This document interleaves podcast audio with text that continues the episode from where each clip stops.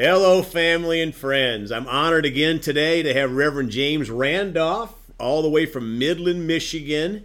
We've been uh, blessed to have Reverend James at our church uh, preaching before, and uh, he's got an amazing testimony. We're going to get into day two today, so I'm going to kick it over to you, Reverend James. Amen. Thank you. It's an honor to be here, and uh, I just uh, want to tap right back into you know some of the things that I was talking about in my testimony from prison to praise, and how God has um, blessed me. And I think I, I left off where I met Dr. Barclay, and they didn't they didn't release me to go back into society, and I got to go back through.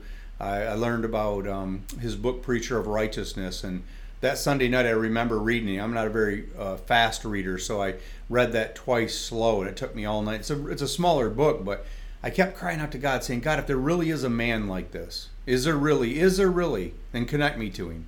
And he did. And I got transferred to another facility after I found out I wasn't going home.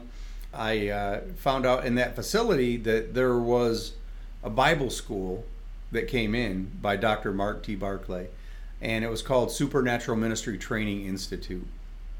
And so God, from that point on, God had put people around me to continually to disciple me, and but yet He brought supernatural training ministry, ministry training institute into my life, and through Dr. Barclay. And so I was going through that. Um, I got plugged into Rhema.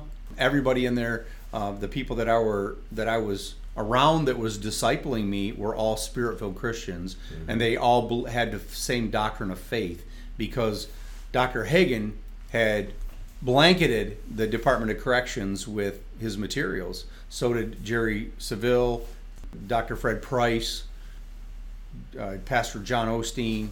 I'm just you know given a few. Dr. Lester Sumrall, Dr. Hilton Sutton. Um, these are the people that I would learn later that would be into my life real in reality in real time. Wow. Brother Copeland, I'll fast forward and then I'll come back. Brother Copeland, just the other day, we were flying down there doing ministry with Dr. Barclay, and I was armor bearing, and we landed and we were I was coming up we landed at Eagle Mountain and I'm walking across the tarmac. This is the guy that used to listen to his cassettes when I was in the Gloria Copeland when I was in prison and now here I am walking across her tarmac. Brother Copeland walks up to me and he stands in front of me and he puts both hands on my face and the side of my head and he looks me right in the face and he says, "Brother James, it's a good day to be saved. It's a good day that Jesus is Lord. Amen. I said, Sir, the very fact that you know my name and you know me personally is a good day for me. and um, well, so, James, I didn't interject before when you said I was going to mention at the very beginning. I got born again at a Brother Copeland meeting in Texas. This wow. how small the world is and that how is, what an impact he's had on a lot of lives. So yeah. I just want to share that. Go ahead. Well, I appreciate that because I'm I'm sharing the intricacies and I'm I'm fast forwarding and we're going through this really quick, but um, for time's sake, I want to be able to help some people out there, whoever's listening, knowing that this whole key to this is my relationship with Christ. The intimacy that I have with Christ every single day, being filled with the Holy Spirit with evidence of speaking in tongues. I have a prayer language that keeps me built up. My pastor don't call me, my wife doesn't call me. My wife don't reach over in the morning and say, "Are you going to be a Christian today?" No, I she knows I'm a purpose-driven man. I'm purpose because I was saved while in prison. I felt the presence of God. Have I been perfect? Have I have I missed the mark many a times? My wife will tell you, uh, my pastor will tell you, but the Bible says. I read my Bible every day. And the Bible says in Proverbs that a righteous man will fall seven times and get back up. Come on. And and see, I learned a long time ago who I was. I learned through Dr. Hagin. I learned through Fred Price. I learned through uh, John Osteen and Dr. Mark T. Barclay and Hilton Sutton and and George Evans, Dr. George Evans and Dr. Roy Hicks, who these people later in the years became friends of mine and, and close acquaintances and speaking into my life. But I learned that because of my relationship, because I was intense on knowing who I was in Christ, knowing my my covenant rights, that, that I could walk in this and I could live this no matter what. So it didn't matter how much money I had or didn't have. It didn't matter. It, nothing mattered other than I was in Christ and I was doing the will of God for my life. And I pray this every day. Lord, let your kingdom come in James's life. Let your will be done in, in James' life in on this earth as it is in heaven. Amen. And I mean that. You got to mean it. It's got it's a heart connection yeah. every single day. And so, you know, I went through SMTI, and uh, one one time we found out Dr. Barclay was coming in to do the graduation personally. So we were freaking out. So we fasted for seven days. See, Christians don't fast no more. They give up bubble gum or something that feels good to them that they really don't fast. We did a seven day fast. First three days was just juice and water. Um, the rest of the four days was just water. And and you talking about intensity, putting the flesh under. I remember before the service, somebody on the other side they called chow, and I was in praying in the Holy Spirit and somebody on the other side we lived in a pole barn setting in this in this prison that I was in it was a you know 10 man cubes and no no bars but it's just kind of a wide open. So it's open air. The ceilings are open and and, it, and somebody opened a can a jar of peanuts or a, or a they opened a package of planters peanuts that they got from the commissary.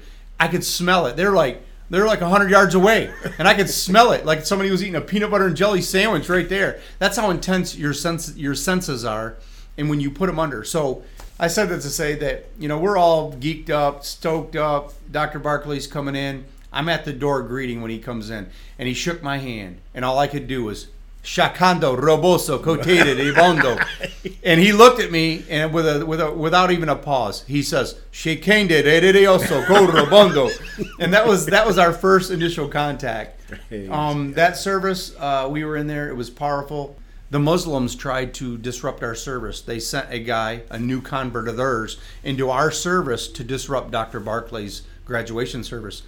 And the guy stood up in the back of the class of the of the room that we were in and was starting to say something and Dr. Barclay turned into a Marine DI. He, you know, it was almost like you see a smoky hat but on he come to the edge of the platform and he said, "Shut up!" And and it creased the atmosphere and everybody was quiet and that guy shut up. And he said, "You let me discern." I'll never forget this. And the guy started shaking. We looked back at him, and the guy's shaking, and he's he's crying now, and he falls to his knees, and he said, "You want to give your life to Jesus?" And he says, "Yes, sir." He says, "Get up here." And he and the Muslim ended up giving his life to Christ Praise right there in our in our graduation. Hallelujah. It was a powerful time. God moved, and uh, that was my first introduction to a live meeting with Dr. Barclay. I, I did another year under that ministry, and then I was released from that facility. And when I got out, I was I was in a uh, my hometown, Jackson, Michigan, and I was paroled there with with a mandate. You're never going. You're never leaving here for two years on parole. It's mandatory. You stay here. Why they would do that to anybody, I don't know, but they did. But the Holy Spirit had another plan, and He led me to my parole agent that day with a word of knowledge, and I, He told me you know, I wasn't supposed to see him on that day, but I was led there. In that leading, I, I gave him a word of knowledge that, that changed the whole course of life. The Holy Spirit told me to come to Midland, Michigan, and I told him that. And I got permission, long story short, I got permission from him to come to Midland, Michigan. He released me, and I came here in faith with a bag of clothes. Powerful, powerful time ever since. And I'll, I'll share some more of that, that story in another time. Uh, well, Reverend James, you know, something went off in my spirit when you were talking. Like one of the things today that we, that Dr. Barclay had talked about was boldness, right? We need boldness in these in these end times. And when you talked about the Muslim in that service, it reminded me of in the jail service that I had a few years ago. There was a particular service, and I pray, Lord, speak through me, not what I want to say, but what you want to say here. Come on. And the Lord had me say like 10 times, you're not going to heaven on anybody besides Jesus. Like, yeah, that's kind of strange because I'll say it a time or two typically in a service, but just kept saying that over and over. And when we got done, the guy went and pushed the buzzer, couldn't wait to get out of there. And his buddy said, he's Muslim. But I learned a powerful lesson that sometimes we think, well, no, I don't want to hurt anybody's feelings Yeah, or whatever. But this yeah. guy's going to hell unless he receives Jesus as Lord and Savior. and that sir. boldness needs to rise up in all of us, right, to reach these people in this great end time harvest that's Amen. coming. So, Amen. so praise God. If you close us out in prayer. Yes, I'd love to. Thank you, Father, for this day. Thank you for those who are listening and hearing. May it bring inspiration to anybody that is, has any kind of bondage in their life that they can get free today. Today is the day of salvation. And I, I pray that anybody listening would just give their heart to Christ and walk with Him today. In Jesus' name, amen.